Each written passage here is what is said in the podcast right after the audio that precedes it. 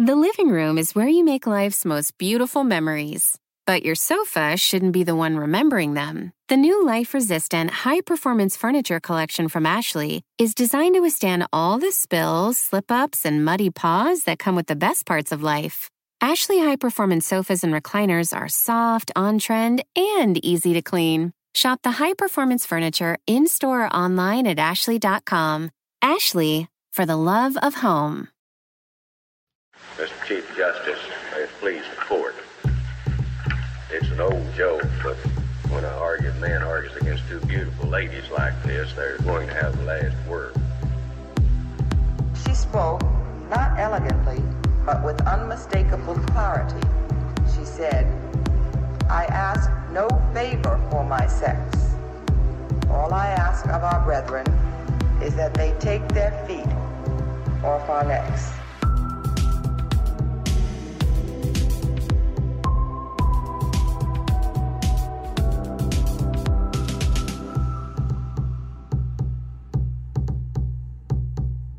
Hello, and welcome back to Strict Scrutiny, your podcast about the Supreme Court and the legal culture that surrounds it. We're your hosts today. I'm Leah Littman.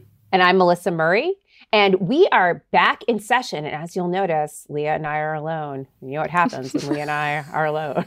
Don't get excited. Um, we just have hijinks, and Kate's not here to rein us in. So this means this podcast is about to be super lit. And it's the perfect time to get lit because the court is about to resume hearing cases during what is going to be a massive February argument session. So if January seemed light to you and not full of headline grabbing cases, you're right. But February is more than going to make up for that. And to help us preview some of the huge tech cases about the future of Al Gore's internet is strict scrutiny super fan and super guest Danielle Citron. Danielle is the drumroll Jefferson Scholars, cheer, cheer, Jefferson Scholars Foundation Schenck Distinguished Professor in Law and Caddell and Chapman Professor of Law at the University of Virginia Law School, Wahoo Wah, where she writes and teaches about privacy, free expression, and civil rights. And if that wasn't enough, in 2019, Danielle was named a MacArthur Genius Fellow based on her work on cyberstalking and intimate privacy. So, welcome back to the show, genius Danielle Citron. it's fantastic to be with you. So, a little known fact is that Kate and Danielle actually can't appear on the same episode of Strict Scrutiny together since it tips the balance of the podcast Cassandra to Optimist ratio, um, which, you know, is just not what the universe, can't do nope, not what the universe allows. It. So, uh, no, I kid, Kate couldn't be here due to another obligation, but she will be back next week. I'm going to try to bring the Pollyanna to the show. How does that sound? well, that's yeah. I mean, that Is was that yeah. You and Kate are very much of a piece in that regard. Um, but we are still very lucky to have you, Danielle, because you are going to help us preview the cases the court will hear this week, and we're also going to talk about your recent book, "The Fight for Privacy." Uh, but first, we're going to get into these cases because they're pretty big, and as we say they are about the future of the internet. So let's start there. And when we finish up and talk about your book, we'll follow all of that with a little court culture. And we have been missing our court culture dose because we've been doing some other kinds of episodes, but we have a lot to catch up on. So let's get to it. Indeed. So the Section 230 cases, which are the big tech cases Melissa was alluding to, are actually a pair of cases that the court is going to hear the first week of its February sitting. The cases involve deeply tragic events in which people lost their lives because of international acts of terrorism.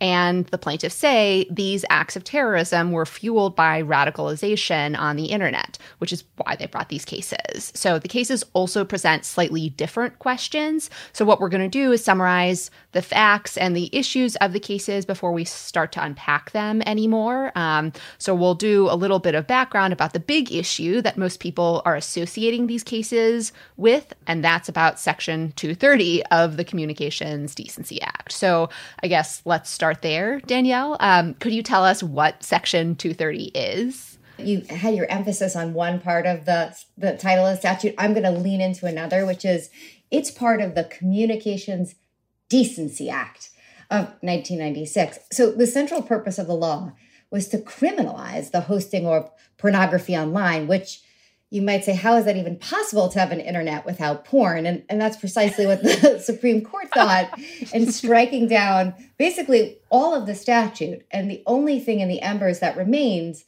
uh, is Section 230. Now, so Section 230 is entitled, and I want to also pause here because this is important protection for private blocking or filtering of offensive speech. And the one key provision, which everyone focuses on and ignores the other important key provision, is Section 230C1. It's entitled Treatment as Publisher or Speaker. And it says that no provider or user of an interactive computer service shall be treated as the publisher or speaker of any information provided by another information content provider. Now, the following subsection, which is sort of a pair with the first, is entitled Civil Liability.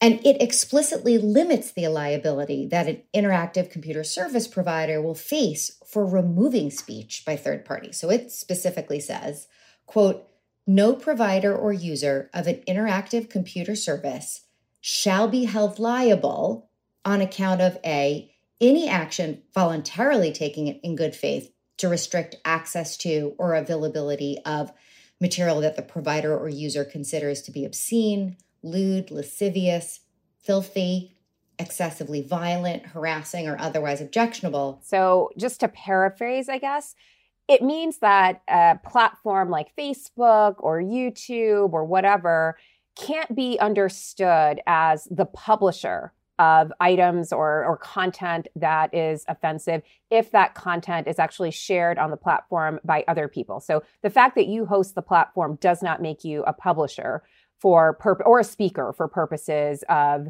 the Communications Decency Act. And then secondarily, if you as the platform decide to do content moderation, you won't be liable for infringing upon the rights of any of the individuals who share that content on your platform when you take those steps to moderate or take out offensive content. The entire project of Section 230 is to ensure that interactive computer services, so that's like the early ISPs that they had in mind, that they engaged in content moderation. And okay. they wanted to make sure that they weren't afraid to engage in content moderation because they knew about an uh, there was a case from 1995 in New York State trial court opinion, Stratton um, Oakmont versus Prodigy. And in that case, the New York Supreme Court found that because Prodigy had engaged in some content moderation, it was like filtering dirty words. And it left up on a bulletin board called Money Talks defamatory content that it then became a publisher and so strictly liable for content that was then posted. And that would deter yeah. other ISPs from moderating yes. content. So essentially, this is a measure that's intended to provide ISPs with the opportunity to moderate content without worrying that they're going to be liable down the road. So it wants to encourage content yes. moderation because they don't want the internet to become a cesspool. That's I right. Assume. And and okay. that's precisely what Chris so Representative Chris Cox and Representative Ron Wyden, they got together, the Little Merry Band, and they wrote Section 230. Um, and just to be clear, as you said so well, it was to incentivize cleaning up the internet. That's Cox's words, cleaning up the internet. Mm-hmm. And it's really important to underscore that Section 230Cs, we just talked about C1 and 2, that title of Section 230C is called Protection for Good Samaritan, blocking and filtering of offensive content. So they were leaning in hard in the idea that we don't want to scare you off. We want to encourage you to be good Samaritans. We want mm-hmm. you to have terms of service and decide the kinds of content that's acceptable on your sites. And we're not going to punish you or we're not going to increase your liability for trying to, you know, enforce your rules, but failing to remove or keeping up some content and also overly taking down content. So that's C1 and C2 as they work together. Got it. Okay, so we'll come back to what Section 230 does or doesn't do in a second, but for some specifics of the cases to give you a sense for how the 230 issue has come up and what you know it means or doesn't mean. So Gonzalez versus Google is the case that is the actual Section 230 case. So the plaintiffs in that case, who are the petitioners at the Supreme Court, meaning they lost in the courts up until now, the plaintiffs are relatives of Nohemi Gonzalez, an American citizen who was murdered in a November 2015 terrorist attack in Paris, France, for which the Islamic State of Iraq and Syria, ISIS, claimed responsibility. So, um, Danielle, could you tell us about the plaintiff's theory for why Google is liable for Ms. Gonzalez's death and the case's procedural history that is, you know, what kind of happened in the courts until now. Plaintiffs sued Google under the Anti-Terrorism Act, and the plaintiffs alleged that Google is liable under the ATA for providing resources and assistance to ISIS through Google's ownership of YouTube, of the video sharing platform, which ISIS used to spread its message. So, but more specifically, plaintiffs allege that YouTube's algorithm, which mines subscribers' data and then prioritize and feeds and recommends videos, that that resulted in ISIS videos being recommended to YouTube users who then would be likely to click on those videos.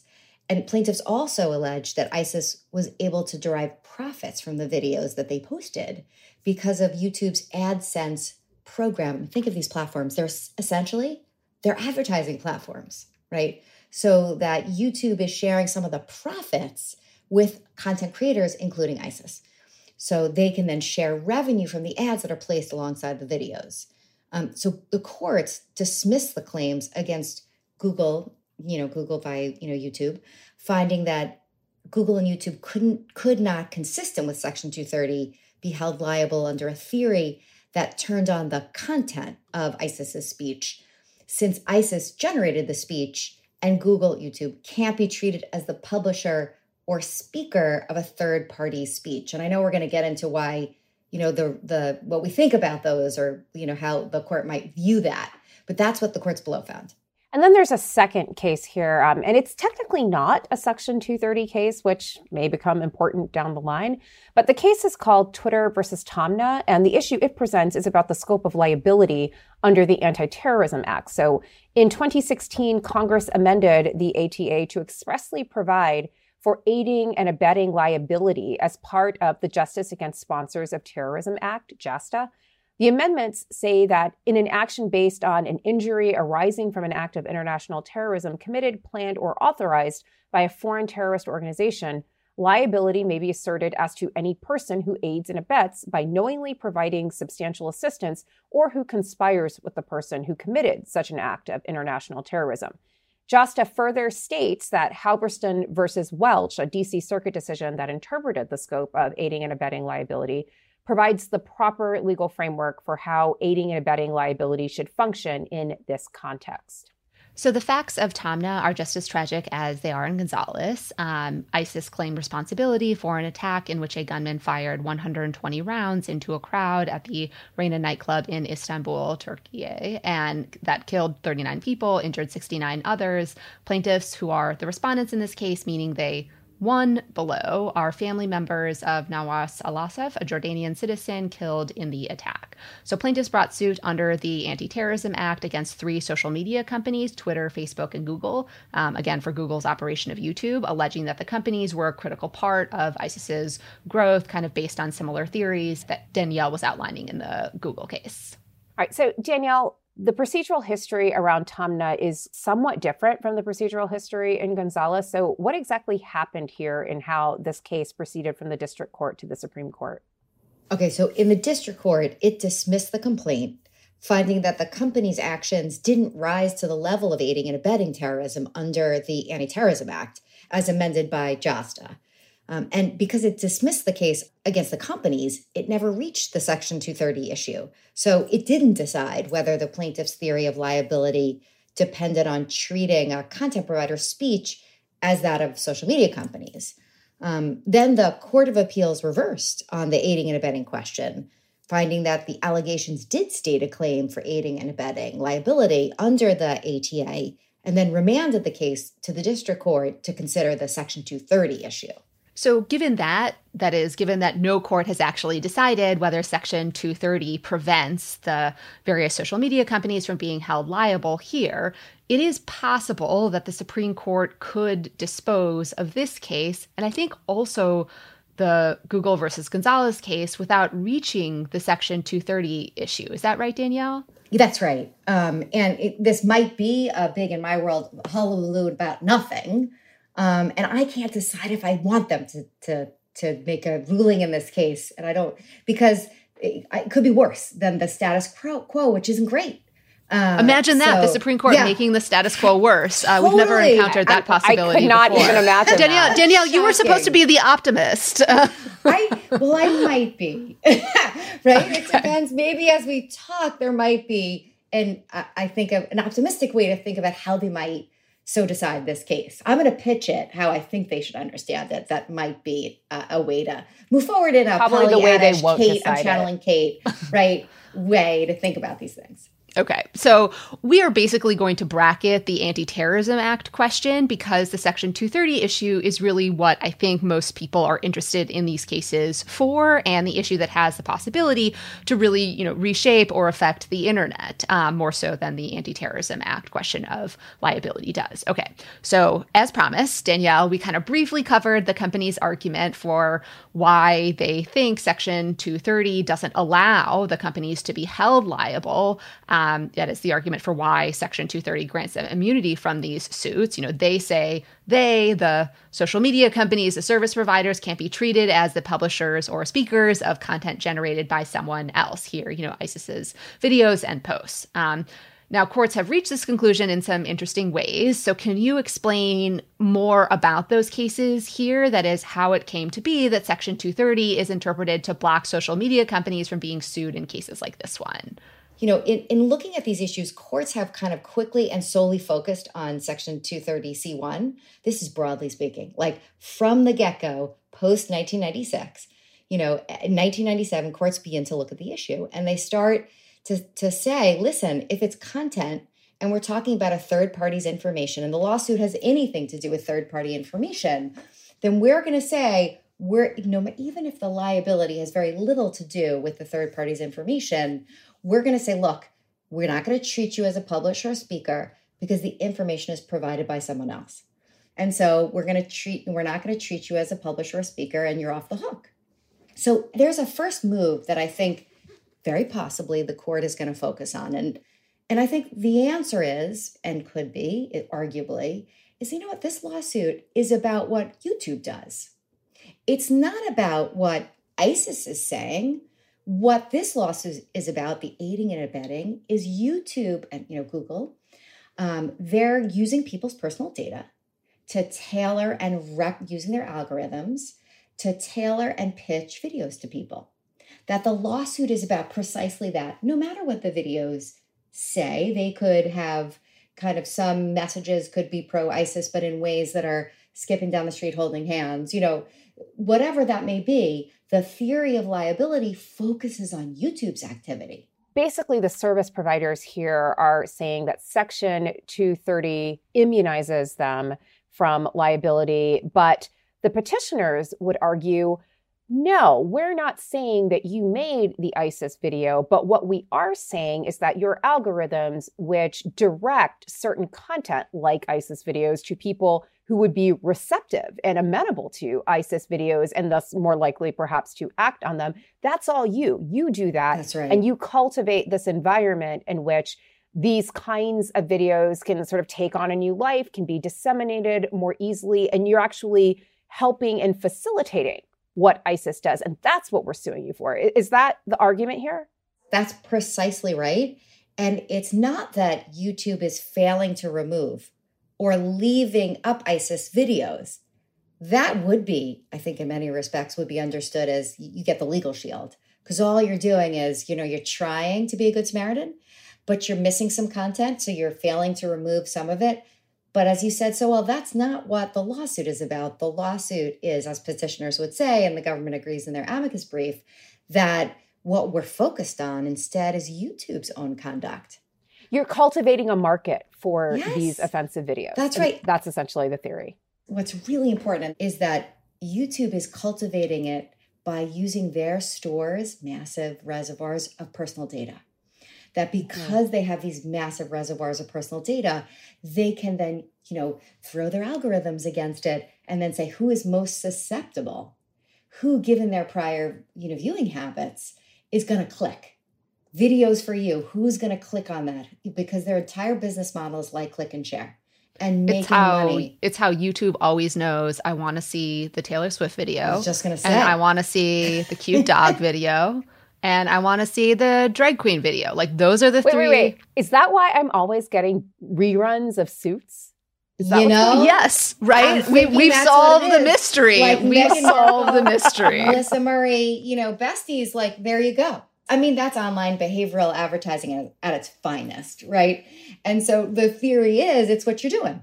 You know, you're using people's data, you're getting to know them really well. You've got, you've collected massive hordes of personal data. You've bought it from advertisers, marketers, data brokers. You're using all of that to so determine who's going to like, click, and share because so you can make more money. And that's the beef that petitioners have with YouTube. While as you, YouTube is saying, oh, it's just about the ISIS videos. And hey, everyone, Section 230 is all about free speech. We could talk about how that's like they ignore the other purposes and findings of Congress in the beginning of the statute. But so that's the that's the two different, very drastically different framings that we have here. Strict Scrutiny is brought to you by Americans United for Separation of Church and State. Missouri legislators said the quiet part out loud with their total abortion ban. Quote, Almighty God is the author of life, end quote. They also said, quote, God doesn't give us a choice in this area. He is the creator of life. Plus, quote, from the biblical side of it, life does occur at the point of conception, end quote.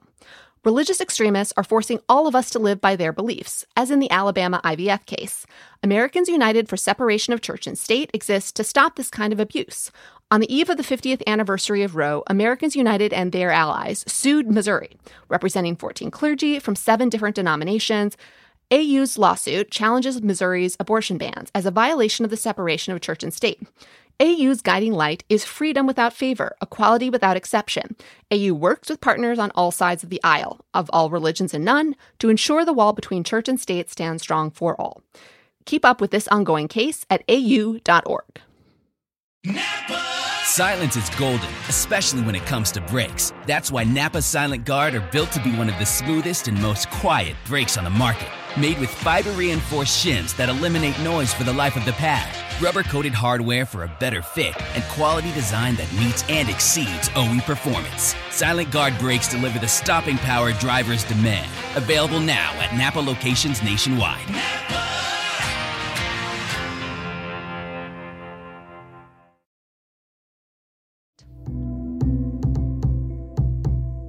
So, you know, when you were telling the origin story of Section 230, um, it was clear how the provision was intended to allow content moderation without penalizing, you know, those entities for engaging in content moderation. You know, that wouldn't actually convert them into publishers, you know, or speakers. And I guess I have a question, you know, if the plaintiff's theory of Section 230 succeeds and these social media companies are turned into publishers or speakers when they use algorithms, you know, is there some concern or risk for what the internet would become like without algorithms? Or you know if google couldn't curate search content without incurring liability or tiktok couldn't recommend i watch more taylor swift and dog videos like without incurring liability like how are these things going to work Right. You know, it's true, of course, that our online environment is mediated, you know, your spell check, your search, your, you know, Instagram, it's mediated by algorithms.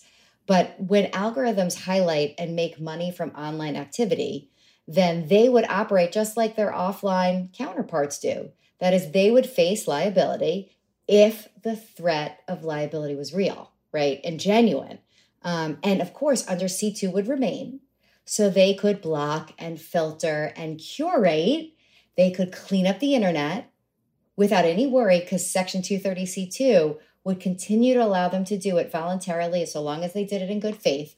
Um, and so we, in some respects, we get back to the entire goal of Section 230 was to incentivize companies to moderate content rather than giving them a free pass for being for even soliciting, you know, illegality uh, we that would no longer be tenable And I think it's a resetting. It could be a resetting, I think, in an effective way.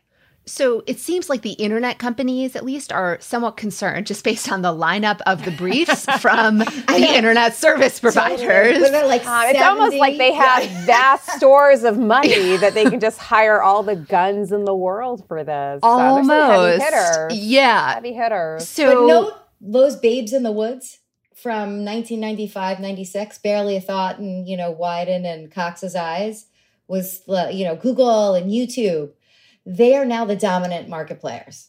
Like I, so I'm not thinking like, they're in their who's infancy. heard of Prodigy? Yeah, bye yeah. Prodigy. It's like MySpace. what space? Right. Yeah. But but now these interactive computer services, they're effectively behavioral advertisers. They have been, they have literally had a free pass. They have been scofflaws. They are allowed to make money from our data and bear no responsibility for illegality that they then make money from it's like clicking and sharing all over the internet. And so uh, I'm not going to cry river, I have to say, you know, right, that the five biggest market cap companies, you know, almost in the world, right, might have to face internalize some of the costs that right now they externalize.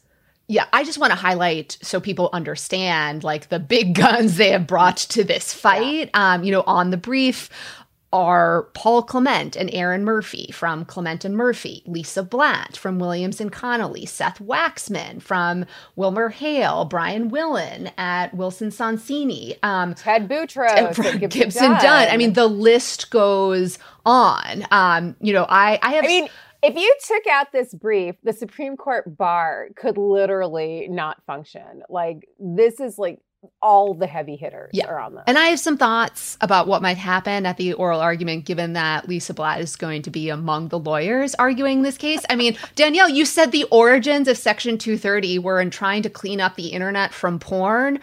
No chance, no chance safe. we go through an entire oral argument without mentions of porn and who knows what else. I can't wait. Yeah, oh yeah, it's going to be lit. Black Santa goes into a triple X porn video store. It's going to be like that on the internet. That's what's going to happen. exactly.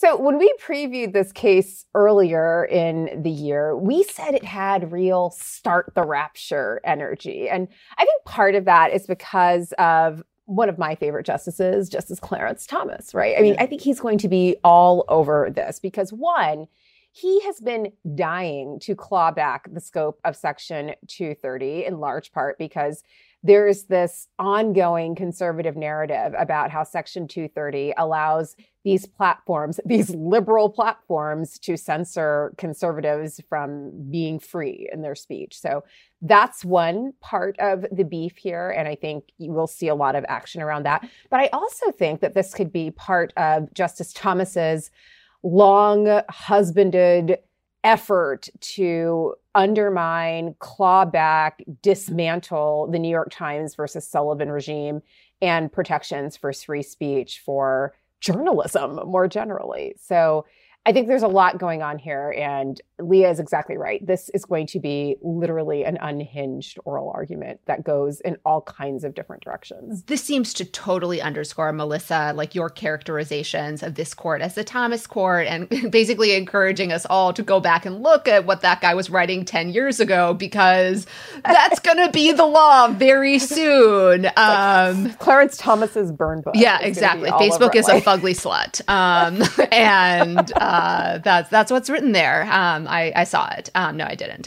Uh, but if he rolls back New York Times versus Sullivan, maybe you can sue me for saying it. I don't know. Anyways, okay. So, but you know, just an example of this, I think, is how on New York Times versus Sullivan, which is the kind of set of rules that basically insulate media companies from you know defamation liability about public officials if they you know make reasonable mistakes um, that was a cause. Well, if the media companies make reasonable yes, mistakes yes. and they're reporting, I'm like, if, if the public figures make reasonable mistakes, that's part of the coverage. Yeah, right. Yeah, that's, that's all there. Yeah. Um, but Justice Thomas thinks that media companies maybe should be liable for false right. statements, you know, even if the media companies took reasonable precautions, you know, to guard against that risk. And Justice Thomas, again, has been calling for this. And this movement has now gained some real traction in conservative circles. You know, the set aside Sullivan movement, you know, the latest person to kind of jump on this bandwagon is Florida Governor Ron DeSantis. So, again, just like part of this Justice Thomas trendsetter. So, this is all to say that Section 230 is actually really interesting in that it is both a target of the left and a target of the right. So, conservatives are apoplectic about what they perceive as social media platform censorship of conservatives like Donald Trump, for example, who was famously booted from Twitter in the wake of the January 6th insurrection. But lefties are also concerned um, about what they see as the proliferation of hate speech or white nationalism that fuels violence and radicalization. And I mean, if you want an example of this, just sort of look at the way progressives have been talking about the new Elon Musk era of Twitter, where content moderation seems to be non existent. Uh, so there are good arguments, I guess, on both sides and bad arguments on both sides, but this is sort of in the crosshairs of both the right and the left, which is an unusual posture that we typically don't see in a case like this. And it means that we're not really going to know where the justices are going to come from and what kinds of strange bedfellow coalitions we're going to see on this. You know, you know though that Justice Thomas and Justice Alito are just loving the idea of a Section 230 case that involves ISIS because they're going to be like, oh, "You yeah. censor conservatives, but you don't censor ISIS." Like, sirs and ma'ams, like, how dare you? Well, I- well, I mean, here's what I also mean about the strange bedfellows aspect. I mean, like those guys aren't strange bedfellows. We knew what they likely would say, and we know how terrorism might play into it. But I mean, just imagine though the prospect of an issue where Danielle's cyber civil rights initiative is filing a brief that's on the same side and is alongside a brief filed by none other than Missouri Senator and cross country runner Josh Hawley like, wow, that's, I mean, that's mind blowing. And it, here's another idea. Yeah. The briefs supporting neither party, but that nonetheless advance an argument for different limits on Section 230 come from the Lawyers Committee for Civil Rights, the Giffords Center, that's Gabrielle Giffords, and the gentleman from Cancun, Ted Cruz.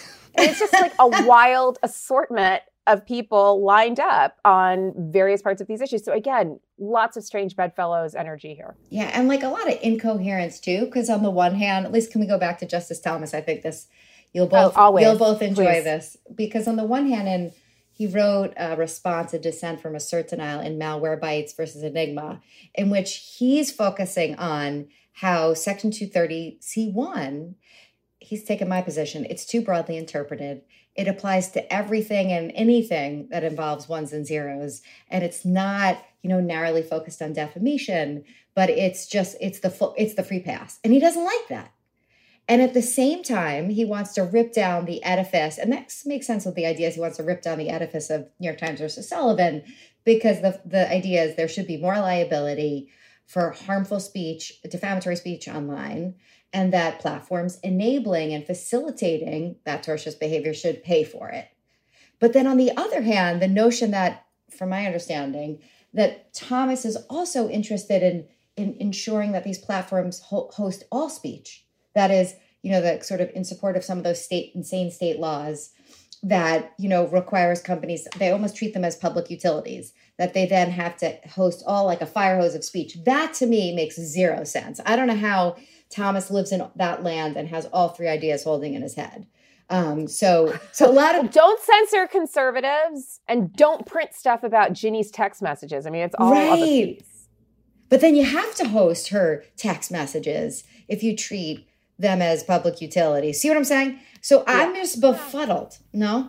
Yeah. I mean, it strikes me that like people are almost too quick to say this case brings together both Yeah, sides right. because you know the different parties have like different perspectives and interests you know some of the complaints are about too much moderation right like that's the ted cruz brief and like conservative grievance narrative about like how big tech censors conservatives whereas other briefs even though they're formally filed in favor of the same result here are saying there isn't enough moderation like the lawyers committee for civil rights says section 230 shouldn't apply to civil rights violations or other illegal conduct like But, discriminatory but Leah, watch that nuance completely fall out. Oh, of course it will. argument. Of course it will. Justice Alito is going to be like, the Lawyers Committee for Civil Rights is telling me I must kill Section 230. So, There you go. So he's on for board. civil rights. yeah, But what's- woke Alito.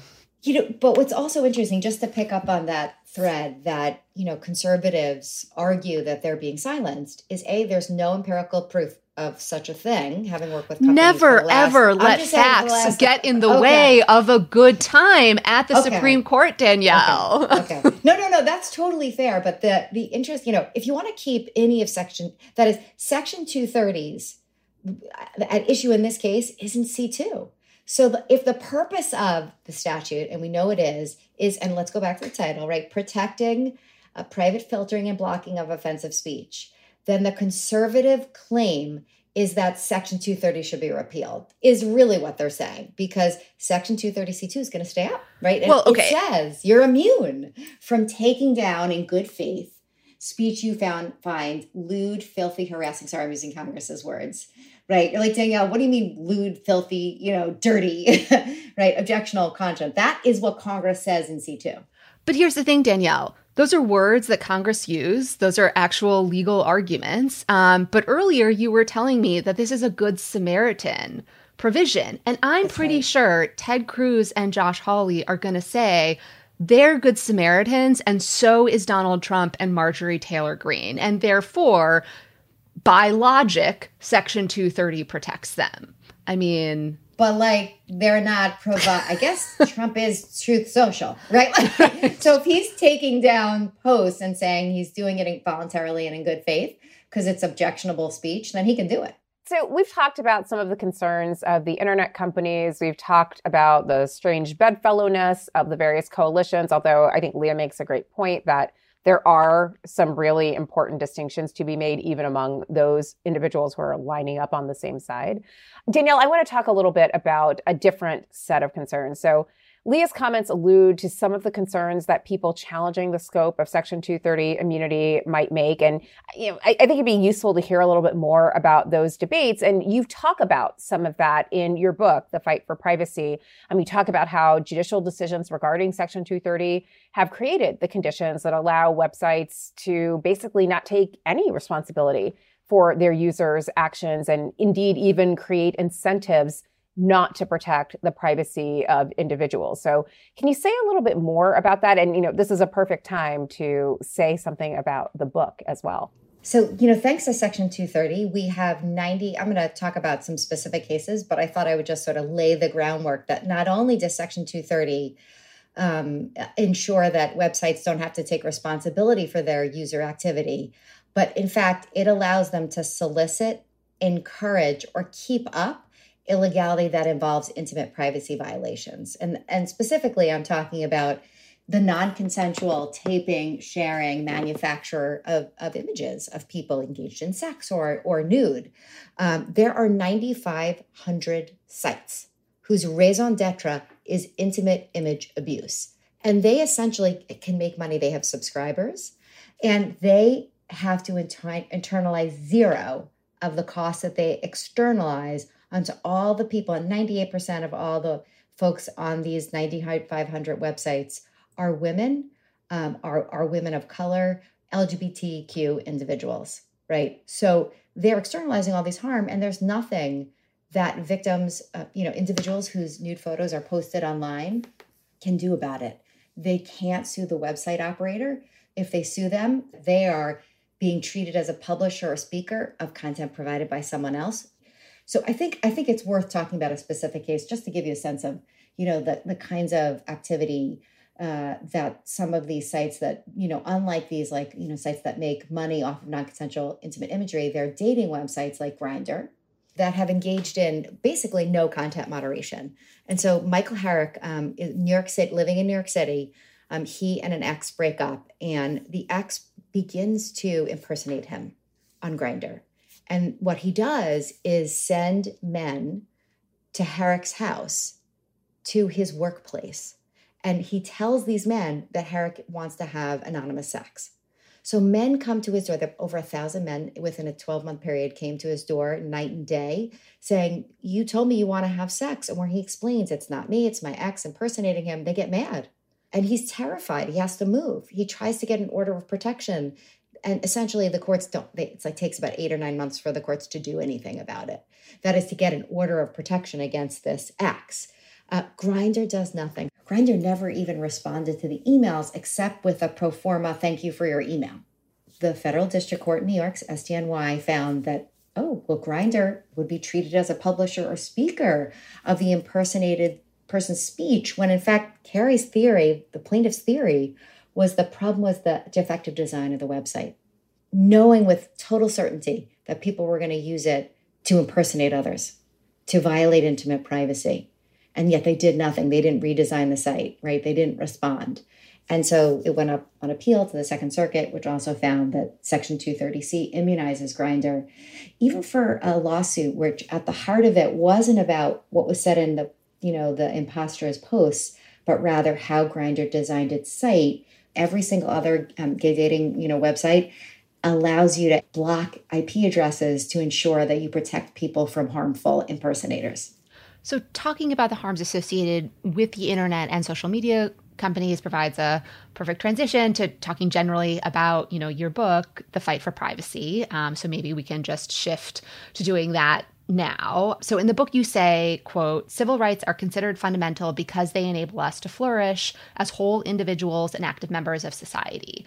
And you emphasize that not only should intimate privacy be used to fight against discrimination, but that intimate privacy is a civil right. So why did this become the foundation of your book and how did you get to understanding it this way? Let me define first, you know, intimate privacy for us because, you know, there's all sorts of privacy that we do and, and should care about.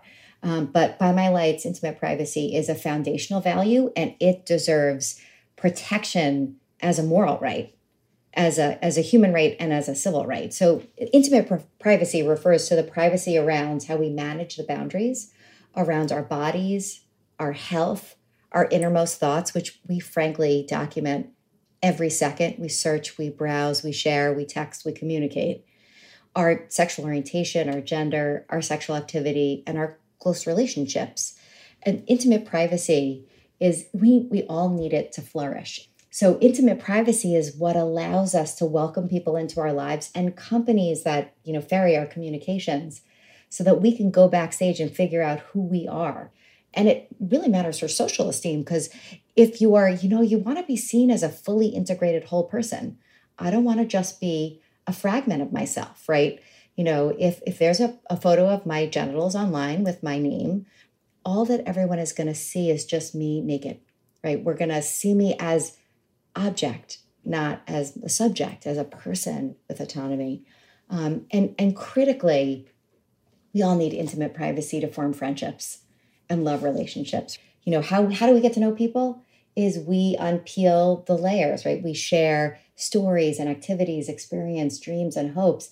It's without it, we can't flourish. We can't fall in love, develop relationships, enjoy self and social esteem, autonomy. And because we know that who's denied intimate privacy more often, both in corporate surveillance, individual privacy invaders, and government, it's women and minorities. There's this really powerful moment in the book where you point out that people's most vulnerable, intimate, private moments are not necessarily protected by law, but the right to privacy throughout history has been invoked in ways that may actually destroy other people's privacy. So That's right. Can you expand on that comparison a bit and, and how it's evolved in the way that we're seeing today?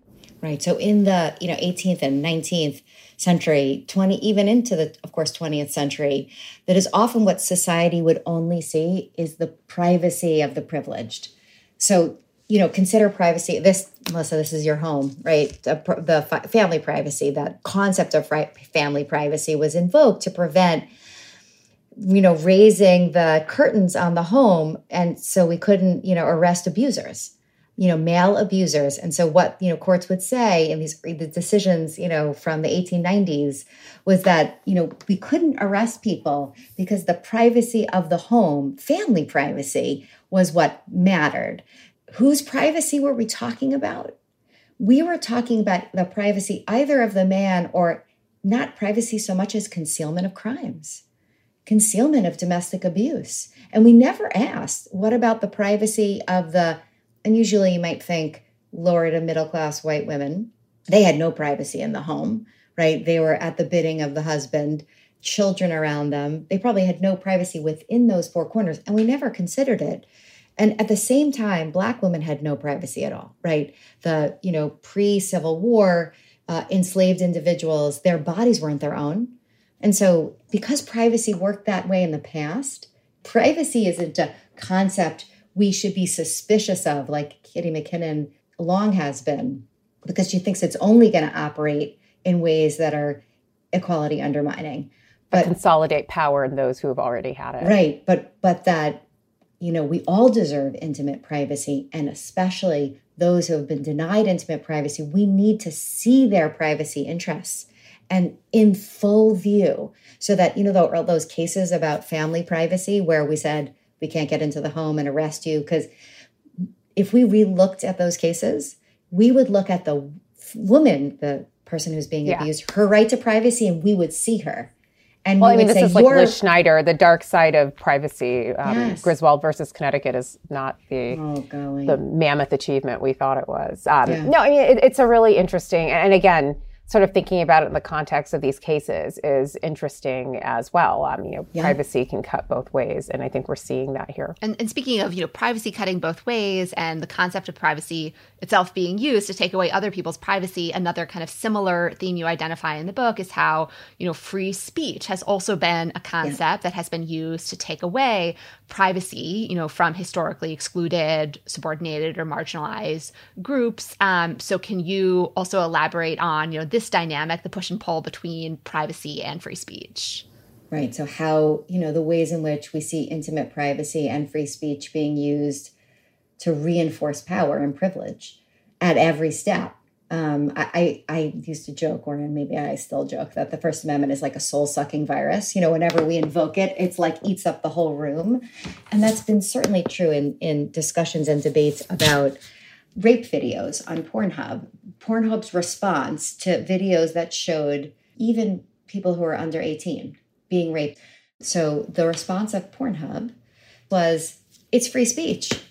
That seems baffling to me when what we're talking about is coerced sexual expression and coerced sexual activity where it has no, no value to self-governance we're not going to figure out how to live in the world and you know culturally politically socially it is the taping of a crime the fact that pornhub felt comfortable saying publicly this is free speech and this is somebody's like kink is is actually mind-blowing it's where the where the first amendment has been turned in a free pass for the powerful. So everything is speech. And, and in some ways, that's the 230 debate as well.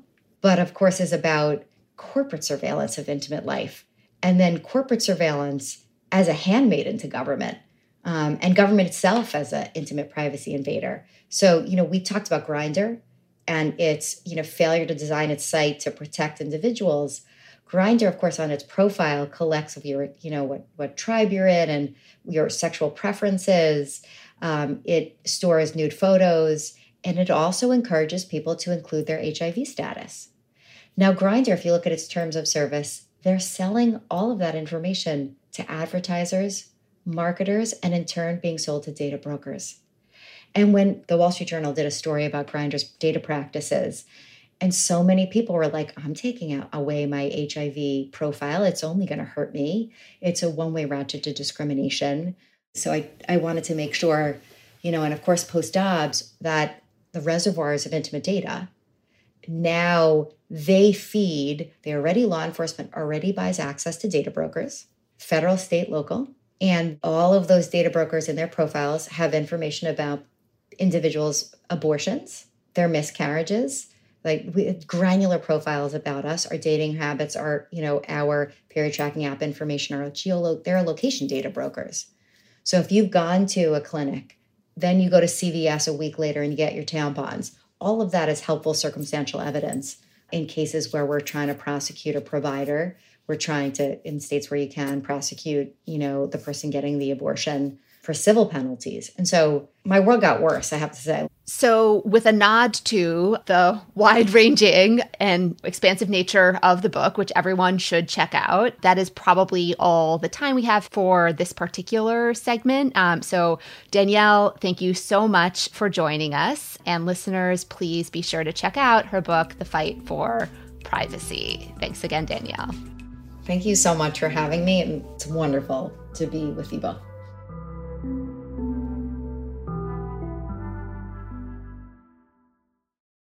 Whether you're a morning person or a bedtime procrastinator, everyone deserves a mattress that works for their style. And you'll find the best mattress for you at Ashley.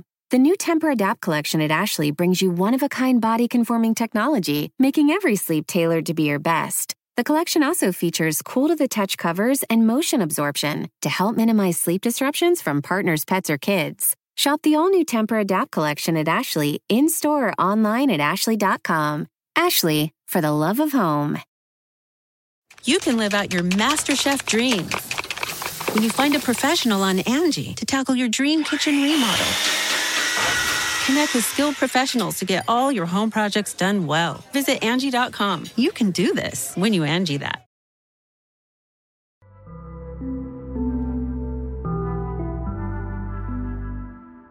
So these are the only cases that the court is going to hear the first week of the February argument session. It will be hearing some additional cases, including the major student loan cases, the second week of the February argument session, and we will preview those cases on the next episode.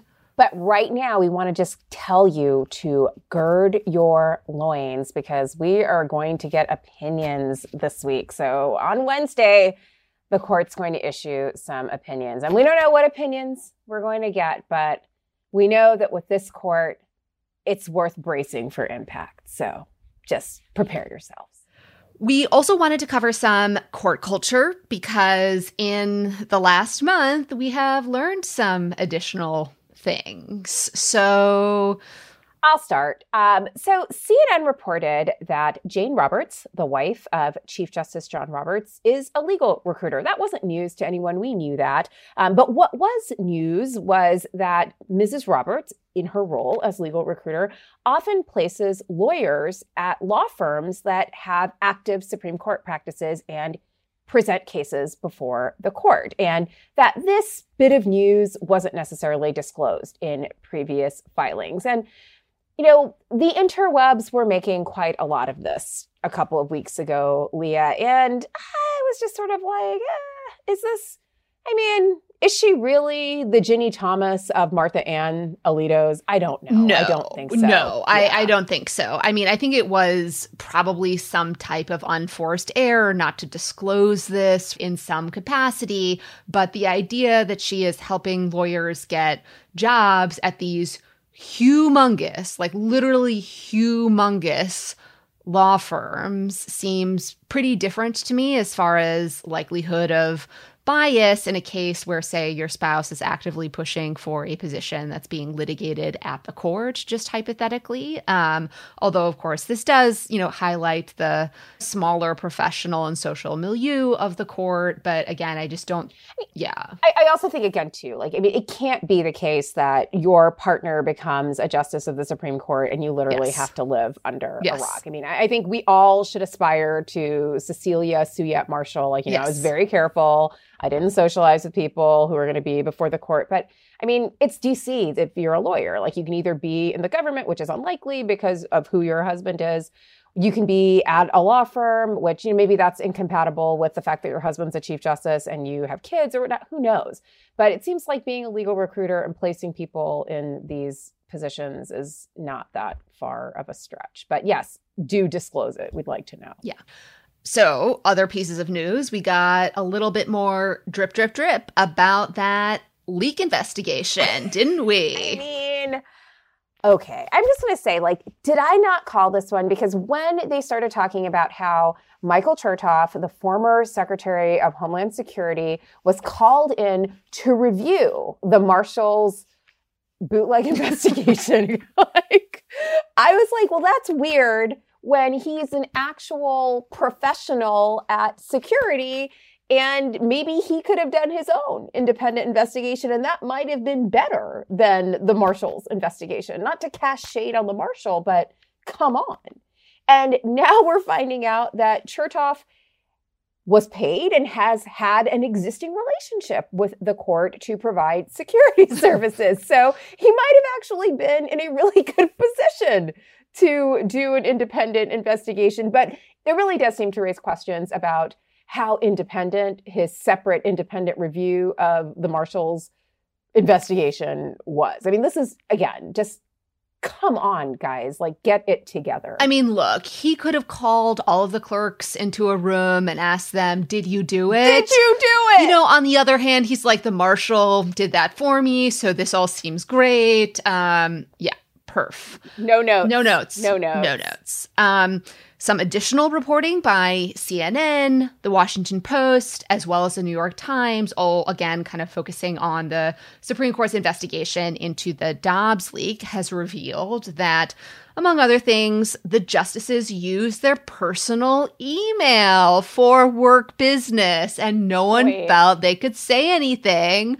about that since they're all justices of the Supreme Court. I'm just going to say what I know everyone is thinking.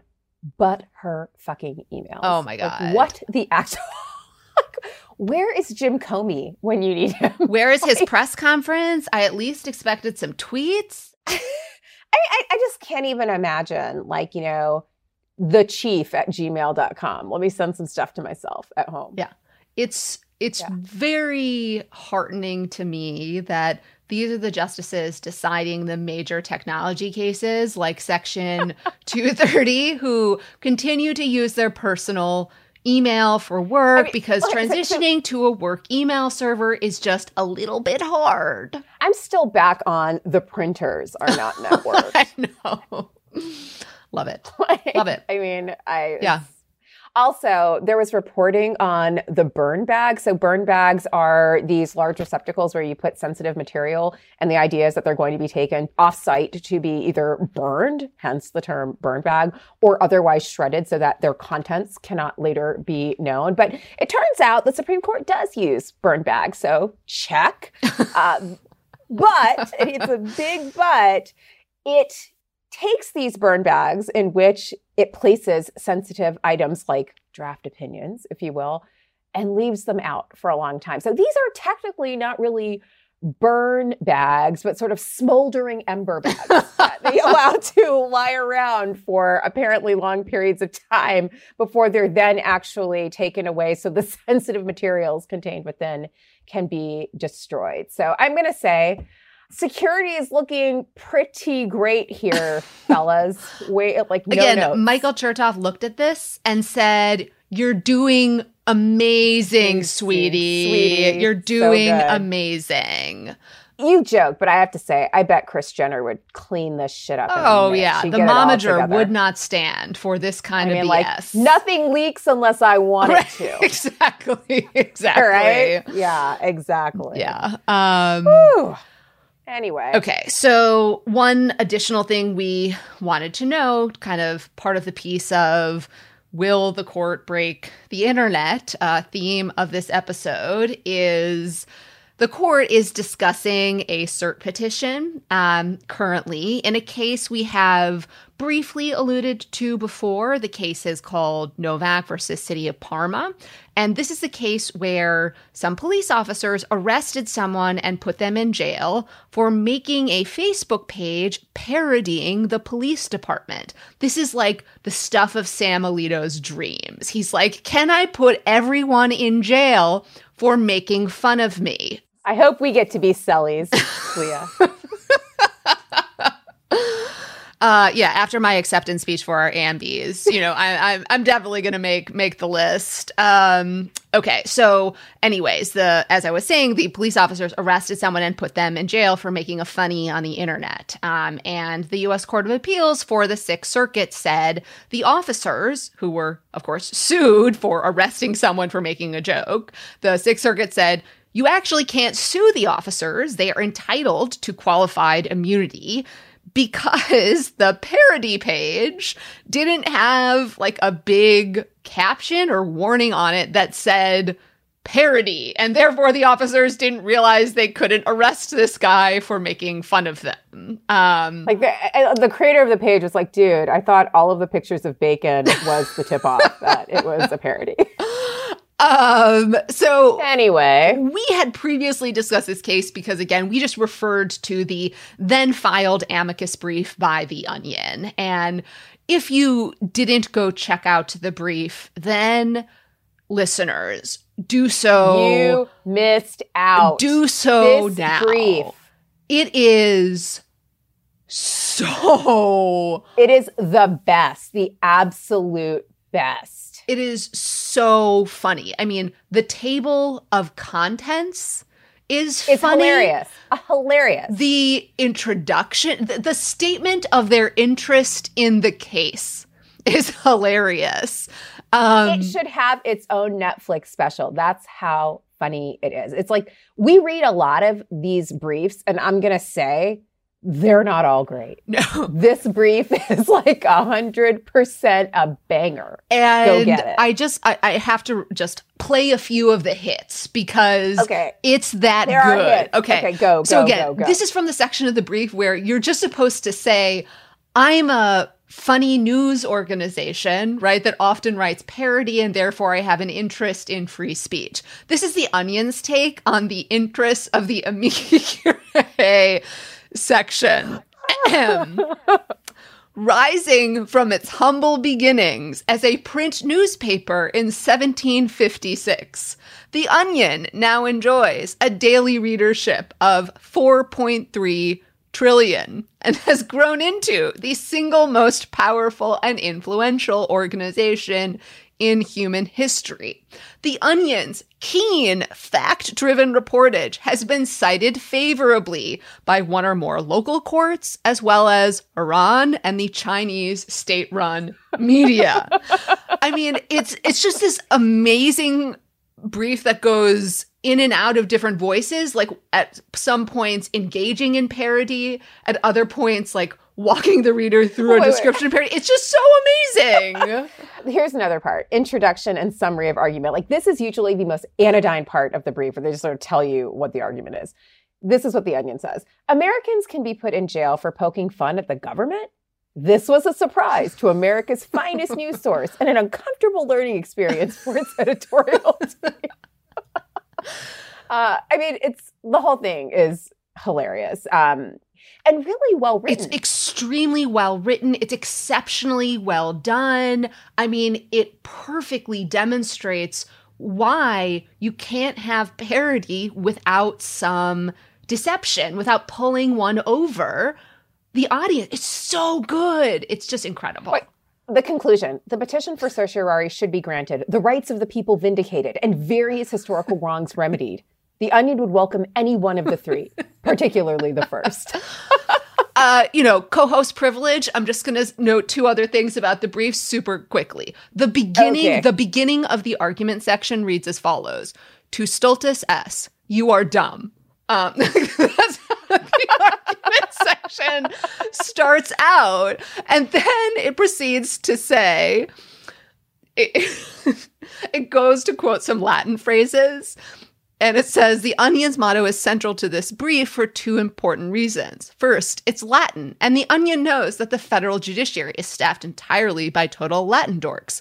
They sweetly whisper, quote, stare decisis into their spouses' ears. I died. I died. I mean, That was very funny. Okay, co host privilege. Here's my last one. Like, really are going to end this episode. Okay. This is a footnote. The Onion's journalists have garnered a sterling reputation for accurately forecasting future events.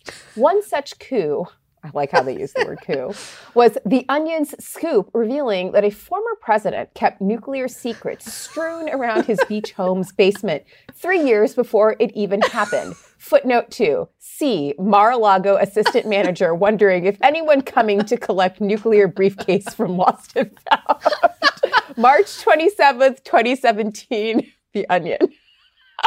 It's again so good. do yourself a favor. We don't often get to just laugh. I mean, when we're yeah. you know thinking about the Supreme Court, and this brief will give you an occasion to. Okay, so I, I just want to know the counsel of record here is one Stephen J. Van Stempvoort of Miller Johnson. Also on the brief is D. Andrew Portinga. a Michigan law alum.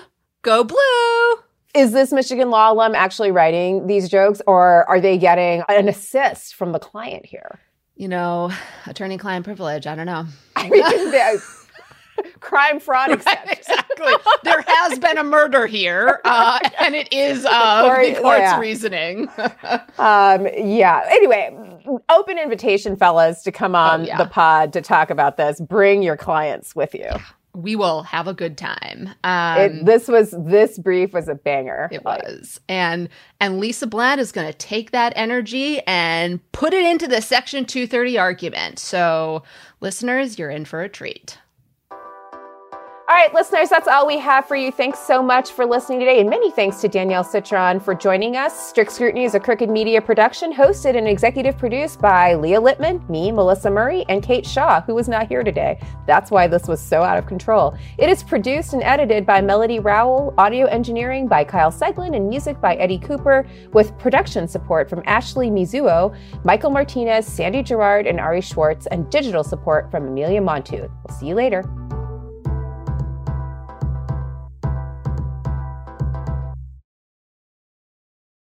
Whether you're a morning person or a bedtime procrastinator, everyone deserves a mattress that works for their style. And you'll find the best mattress for you at Ashley. The new Tempur-Adapt collection at Ashley brings you one of a kind body conforming technology, making every sleep tailored to be your best. The collection also features cool to the touch covers and motion absorption to help minimize sleep disruptions from partners, pets, or kids. Shop the all new Tempur-Adapt collection at Ashley in store or online at ashley.com. Ashley, for the love of home. Angie's list is now Angi, and we've heard a lot of theories about why. I thought it was an eco move. Fewer words, less paper. No, it was so you could say it faster. No, it's to be more iconic. Must be a tech thing. But those aren't quite right. It's because now you can compare upfront prices, book a service instantly, and even get your project handled from start to finish. Sounds easy. It is, and it makes us so much more than just a list. Get started at Angi.com. That's A N G I, or download the app today.